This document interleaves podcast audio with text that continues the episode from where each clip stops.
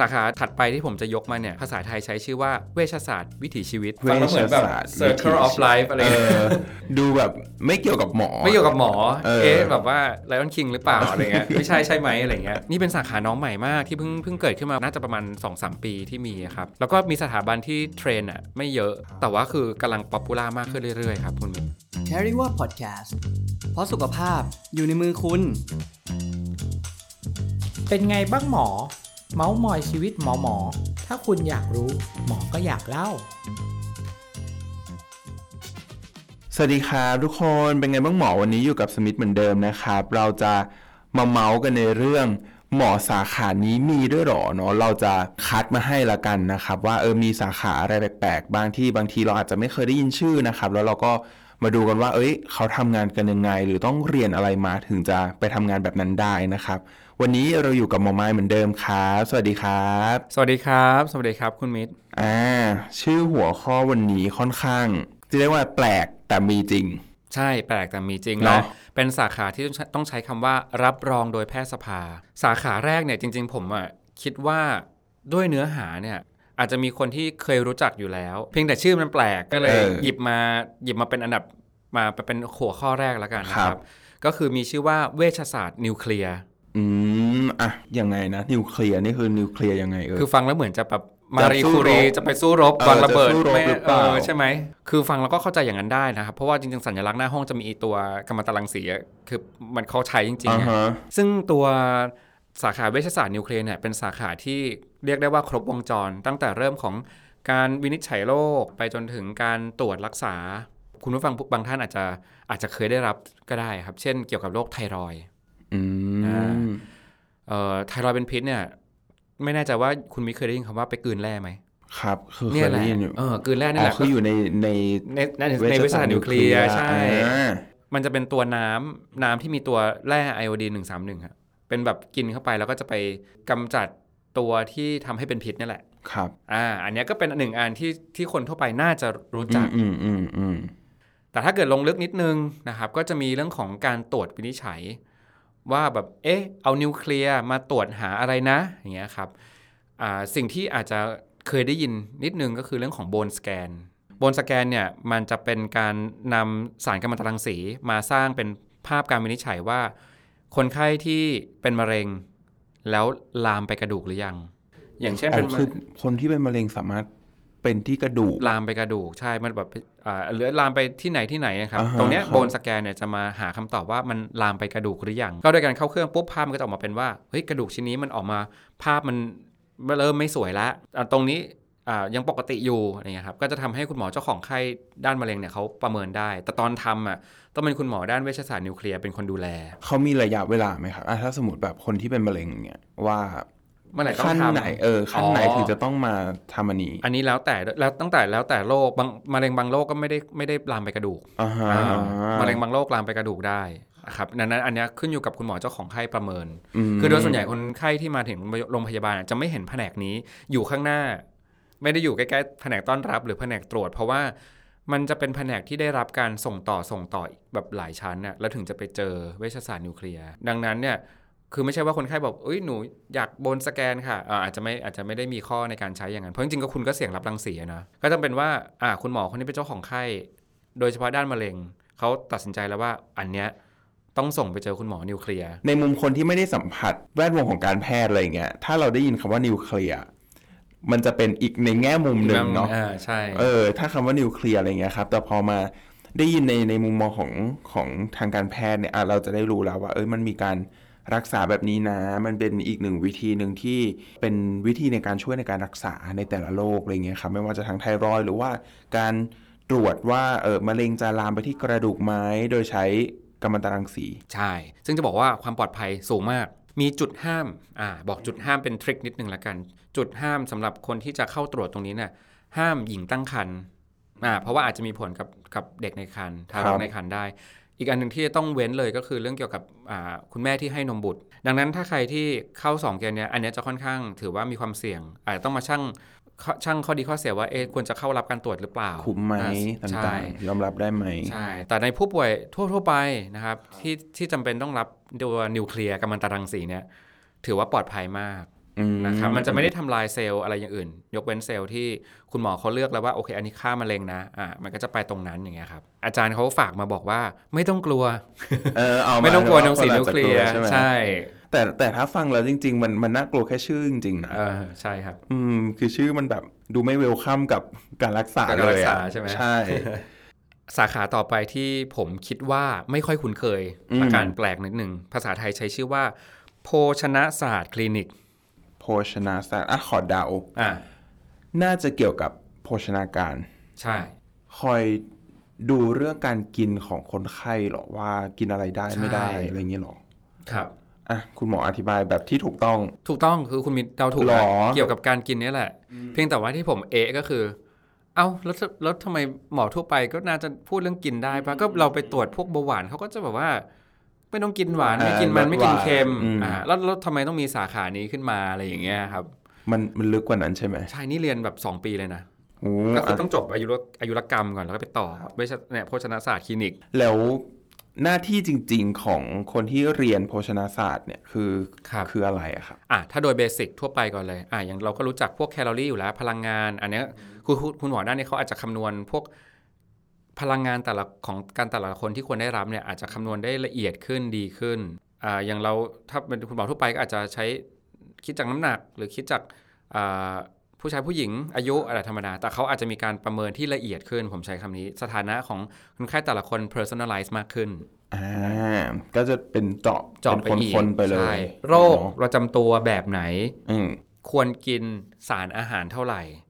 สารอาหารเช่นอะคาร์โบไฮเดรตโปรตีนอะไรใช่ไหมครับพวกไฟเบอร์น้ำตาลเนี้ยเขาจะคำนวณละเอียดละเอียดแบบละเอียดมากเลย ออกมาเป็นแบบเหมือนเหมือนเหมือนสูตรออกมาเลยว่าคุณกินได้เท่านี้ ดังนั้นเนี่ยเราจะปรึกษาคุณหมอทีมเนี้ยก็ต่อเมื่อเราเจอคนไข้ที่ดูมีปัญหาด้านการกิน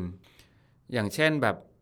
คนที่อาการหนักๆ หรือมีโรคประจำตัวเยอะๆนะครับ คนที่อาการหนักๆอย่างเช่นผู้ป่วยที่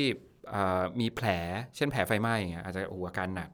เขาจะต้องเสริมอะไรไหม เขาต้องเสริมพวกสารอาหารแร่ธาตุอะไรไหม หรือคนผู้ป่วยผู้สูงอายุที่มีเอ่อเบาหวานความดันอะไรยากๆแล้วแพ้อันนี้แพ้อันนั้นอ่า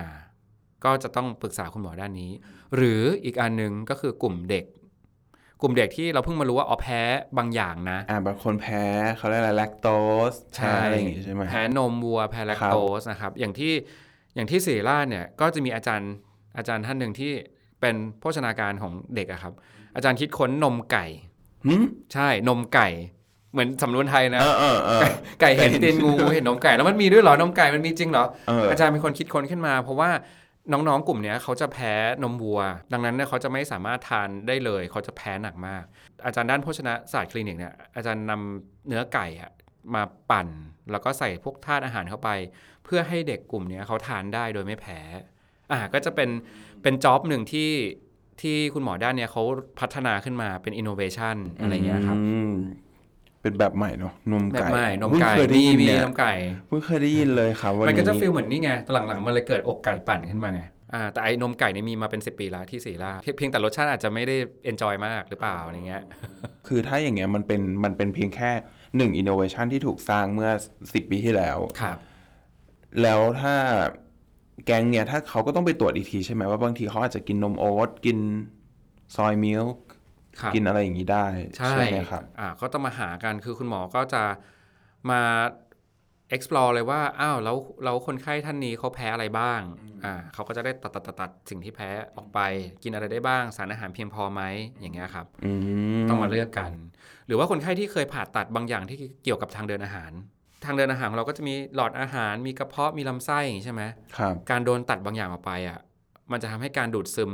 วิตามินบางอย่างเนี่ยมันมันแย่ลงอ่าคุณหมอด้านด้านนิวทริชั่นเนี่ยครับเขาก็จะมาดูว่าอ้าวงั้นก็ต้องเสริมอันนี้สิคุณโดนตัดส่วนนี้ไปนะ เดี๋ยวคุณจะขาดนะ เดี๋ยวคุณจะมีปัญหาจากการขาดวิตามินบางอย่างอย่างเงี้ยครับโภชนาศาสตร์นะครับ ส่วนใหญ่จะอยู่ในแค่เฉพาะโรงพยาบาลใหญ่เหรอ ใช่ จริง ๆ มันเป็นสาขาที่ทุกคนน่าจะเข้าถึงนะ เพราะบางทีเราก็อืมเราก็อาจจะไม่รู้ว่าเราแต่ละคนอะกินอะไรไม่เหมือนกันนะครับ ตอนนี้ประเทศประเทศไทยอ่าผลิตแพทย์ด้านเนี้ยได้ไม่เยอะมาก แล้วก็จริงๆเราตลาดในการจะหาคุณหมอด้านเนี้ยมันยังก็ยังไม่เยอะอะไรเงี้ยครับครับก็ยังเป็น gap ที่แบบอะคนต้องการอ่ายุคยุคก่อนหนั้นเนี่ยสักห้าหกปีที่แล้วเราอาจจะไม่ได้ concern เนาะแต่ตอนนี้เราเริ่ม concern มากขึ้นเรื่องการกินการใช้ชีวิตนะครับใช่ก็ก็เป็นไปได้นะว่า อาจจะมีคุณหมอด้านเนี้ยเพิ่มมากขึ้น แล้วก็ออกนอกโรงพยาบาลใหญ่ๆมากขึ้น คือก่อนหน้านี้เหมือนเขาอ่าเรียนกันขึ้นมาเพื่อที่จะดูแลเคสยากๆหนักๆอ่าแต่ตอนนี้ก็ถ้าอ่าเคสทั่วไปโรงพยาบาลเอกชน หรือคลินิกทั่วๆไปต้องการเนี่ยก็อาจจะมีคุณหมอด้านเนี้ยมามากขึ้นแล้ว ซึ่งคนไข้สามารถไป search ได้นะในเว็บแพทยสภา ก็จะโภชนาศาสตร์คลินิกก็จะเป็นสาขาหนึ่งที่ขึ้นเลย สมมติไป search ชื่อคุณหมอปุ๊บ ก็จะมีอันนี้ขึ้นมาได้ถ้าเขาเรียนด้านนั้นมาอืมอ่า เผื่อไปแบบว่าอ๋อคุณหมอเขาออกตรวจที่นี่ไปปรึกษาหน่อย เราจะเห็นว่าที่ที่ถามเนี่ยเพราะว่าคิดว่าช่วงเนี้ยคนหันมาสนใจเรื่องใช่โภชนาการผมจก็รู้สึริกงใช่ๆมีใช่มันมีมันมีคลินิกที่เป็นเหมือนเวลเนสอะไรอย่างเงี้ยครับเยอะมากๆอะไรเงี้ยครับ ก็เลยแบบ เออตกใจเหมือนกันว่า เออทำไมทำไมถ้าเกิดเราจะหาคุณหมอด้านนี้เราต้องไปที่โรงพยาบาลใหญ่เท่านั้นอะไรอย่างเงี้ยก็หวังว่าในอนาคตเราจะสามารถแบบเข้าถึง อ่าความรู้ใช่ด้านความนี้รู้คุณหมอแบบมีสามารถมีคุณหมอมาแชร์นู่นนี่นั่นอะไรอย่างเงี้ยเพื่อเป็นประโยชน์กับทุกคนมากขึ้นอะไรเงี้ยครับในด้านของโภชนาการจริง ๆ โอเคได้ครับก็ต่อไปอะเราจะเริ่มไล่ระดับ ต่อไปคือสาขาอะไรครับ คุณหมอใหม่ อีก 3 อันที่เหลือเนี่ยจะเป็นแบบสาขาค่อนข้างน้องใหม่นิดนึง ที่ไม่แน่ใจว่าจะคุ้นเคยกันหรือเปล่านะครับ พวกเนี้ยจะอยู่ในเขาเรียกว่าเป็นแขนงอ่าเวชศาสตร์ป้องกันอือหือ แต่ในเวชศาสตร์ป้องกันเนี่ย preventive medicine นะครับ มันจะมีการป้องกันในหลาย ๆ มุม ซึ่งก็จะแยกแยกวุฒิเลยเขาจะได้วุฒิบัตรที่เขียนเขียนคนละด้านกันนะครับ สาขาถัดไปที่ผมจะยกมาเนี่ย ภาษาไทยใช้ชื่อว่าเวชศาสตร์วิถีชีวิตฟังแล้วเหมือนแบบ circle of life อะไรเอเงี้ยอดูแบบไม่เกี่ยวกับหมอ ไม่เกี่ยวกับหมอเออเอ๊ะแบบว่าเออไลออนคิงหรือเปล่าอะไรเงี้ยไม่ใช่ใช่ไหมอะไรเงี้ยเออภาษาอังกฤษใช้คำว่า lifestyle medicine อืม นี่เป็นสาขาน้องใหม่มากที่เพิ่งเพิ่งเกิดขึ้นมาผมผมไม่แน่ใจปีจริงๆนะแต่น่าจะประมาณ3 2 3ปีที่มีอะครับ แล้วก็มีสถาบันที่ train อะไม่เยอะเข้าเข้าใจว่าตอนนี้มีที่กรมอนามัยที่เดียว แต่ว่าคือกำลัง popular มากขึ้นเรื่อยๆครับคุณมิตรเขาทำอะไรกันเขาทำอะไรเหรอเออนั่นเวสิชเขาศาทำสตอะไรร์วิใช่ถีปะชีวิตเนี่ยเขาทำอะไรกันหรอคือพอดีผมมีเพื่อนสนิทที่เป็นอาจารย์สอนอยู่ ผมก็เลยอ่าไปถามเขาโอ้มาแล้วว่า เออทำอะไรเหรอสาขานี้อย่างเงี้ยครับ ก็เออคุณหมอ ที่เป็นอาจารย์เนี่ยก็แนะบอกว่า อะเดี๋ยวผมจะอ่านเลยนะที่เขาเขาพิมพ์มาเขาบอกว่าเน้นเรื่องการดูแลคนไข้ โดยคำนึงถึงวิถีชีวิตของคนไข้เป็นหลัก ซึ่งประกอบด้วยด้านอื่น ๆ นอกจากตัวโรคเก็ตไหมก็คืออะไรก็ตามที่แบบไม่ได้เกี่ยวกับโรคที่เขาเป็นอะอื่น ๆ รอบตัว มี 6 ด้าน 1. โภชนาการ 2. กิจกรรมทางกาย 3. การนอน 4. สุขภาพจิต 5. การติดสารเสพติดเหล้าบุหรี่ แล้วก็สุดท้ายคือความสัมพันธ์กับคนรอบตัว ดูเป็นแบบดูเป็นคุณหมอที่แบบเออดูทุก ๆ ด้านในชีวิตที่ไม่เกี่ยวกับตัวโรค เป็นนางฟ้า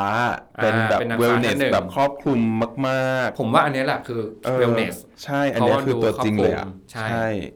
โหดนะ หมายถึงว่าดูทั้ง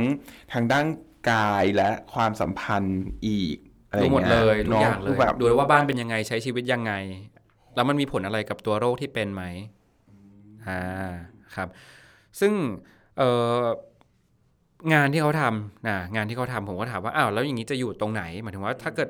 ถ้าเกิดไปเรียนด้านเนี้ยซึ่งเรียน 3 ปีแล้วนะหมายถึงโอ้ว่าถ้าเรียนเป็นเยแบอะบกว่าจริงจังอีกนะอ่าอืม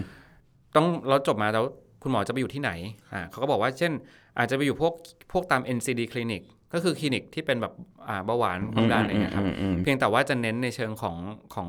การดูแลที่บ้านมากขึ้น การดูแลรอบตัวนะครับหรืออาจจะเป็น wellness เนี่ ยที่เราพูดถึงเนี่ยแหละครับ wellness ดูดูเรื่องภาพรวมในการทำให้ชีวิตดีขึ้น เพียงแต่ว่าเขาจะมีความเชี่ยวชาญในการดู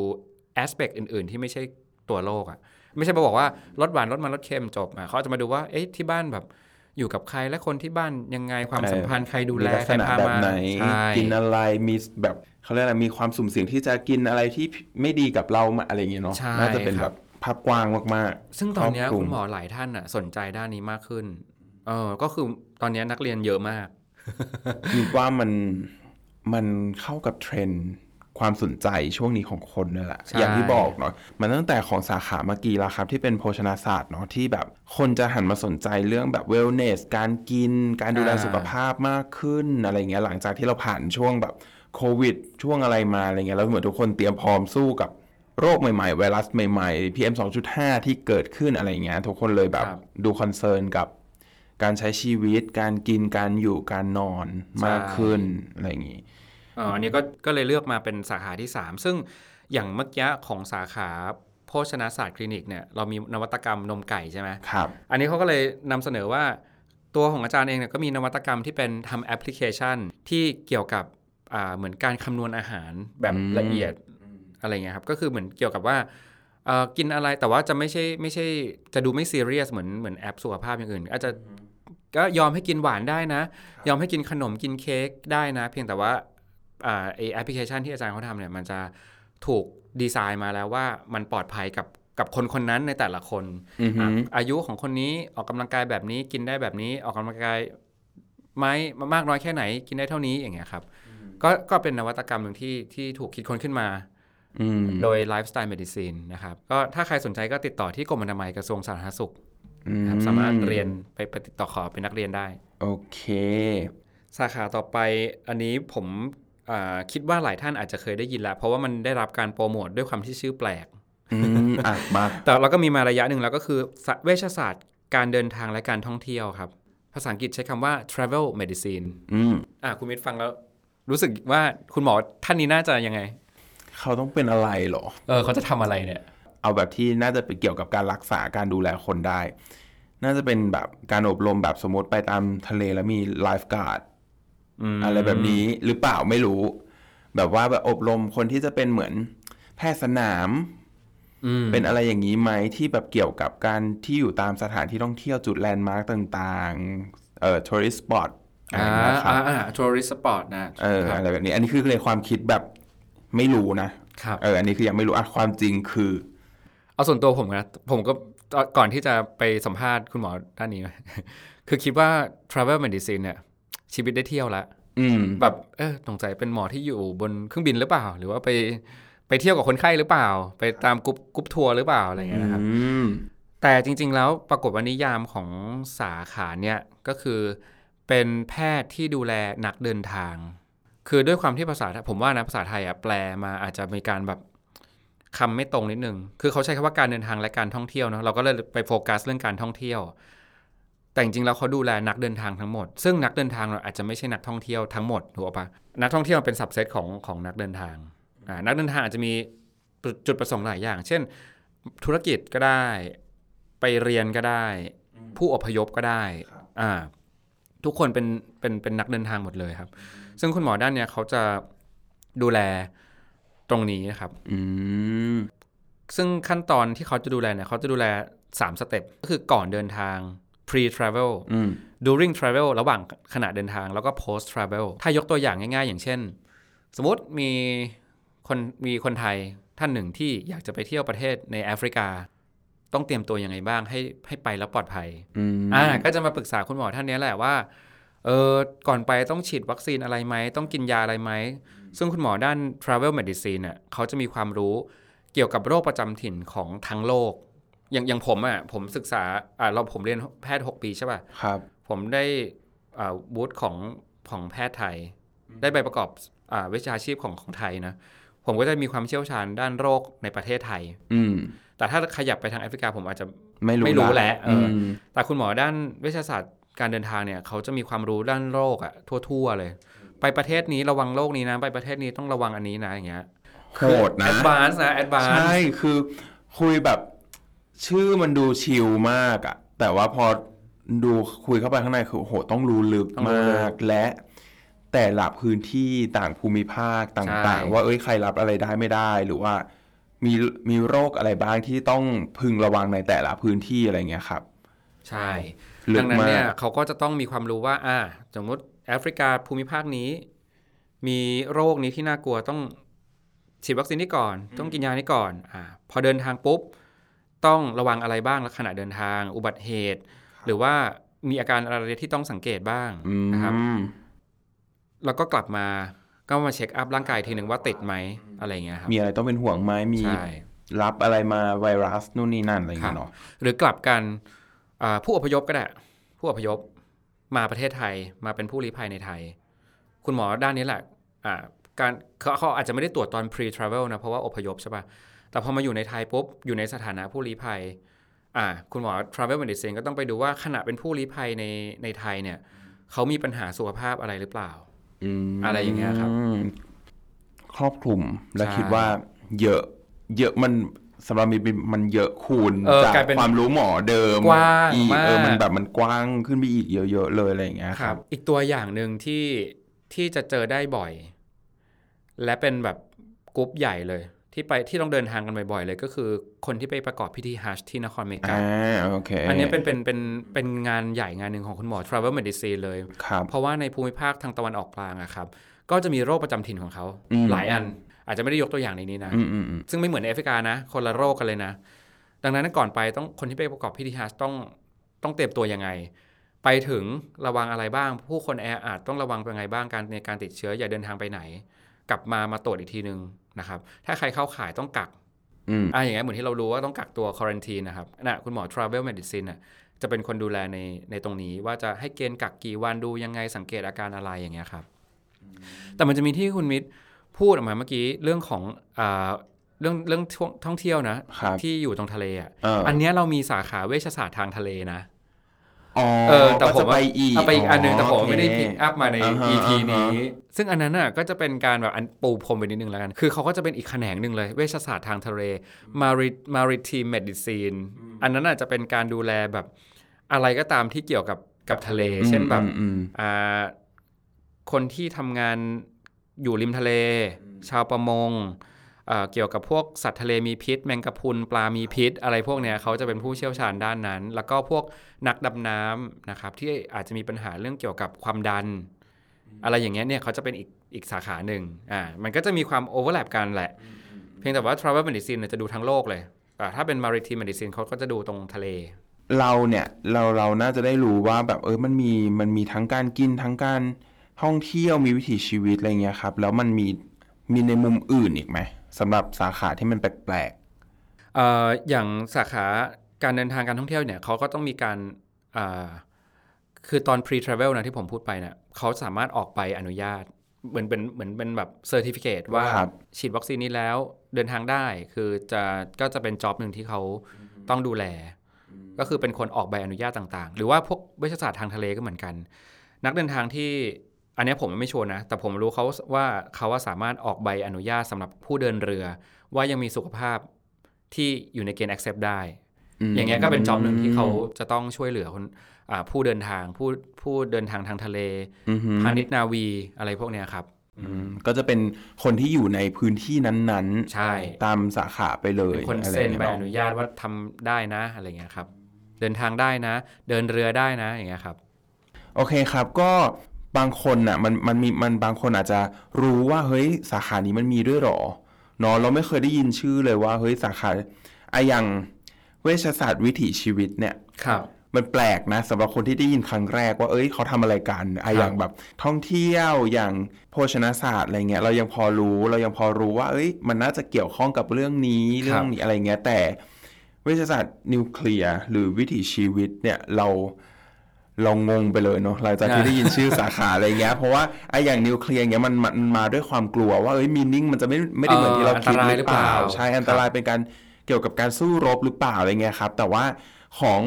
เวชศาสตร์วิถีชีวิตเนี่ยอันเนี้ยเรางงเลยงงแบบไม่มีที่ไปต่อเลยว่าเฮ้ยเขาจะดูแลอะไร เขาจะรักษาอะไรเราอะไรเงี้ยเนาะก็วันนี้ได้ได้รับความรู้ มากมายเลยนะครับสำหรับเออตัวสาขาอะไรเงี้ยที่เราอาจจะไม่ไม่เคยทราบมาก่อนเนาะเพราะว่าเออทั้งหมดสาขาในวันเนี้ยครับหมอไม้ก็ได้คัดมาอันที่เด็ด ๆ เนาะอ่ามมามาเล่าให้เราฟังอะไรเงี้ยครับว่าว่าเขาทำกันยังไงเขารักษาคนไข้ยังไงละกันเขาดูแลขอบเขตไหนบ้าง อะไรอย่างนี้ครับ ก็สำหรับวันนี้นะครับ ขอขอบคุณผู้ฟังทุกท่านนะครับ แล้วก็คุณหมอไม้ด้วยนะครับ หากมีคำถาม ข้อเสนอแนะ หรืออยากจะติดตามคอนเทนต์ดีๆนะครับ แบบนี้สามารถติดตามได้ที่แฟนเพจ Facebook YouTube และ LinkedIn c a r i w a นะครับ หรือรับฟังได้ใน Spotify Apple Podcast แล้วมาเมาเรื่องหมอๆกันใหม่ สวัสดีครับ สวัสดีครับ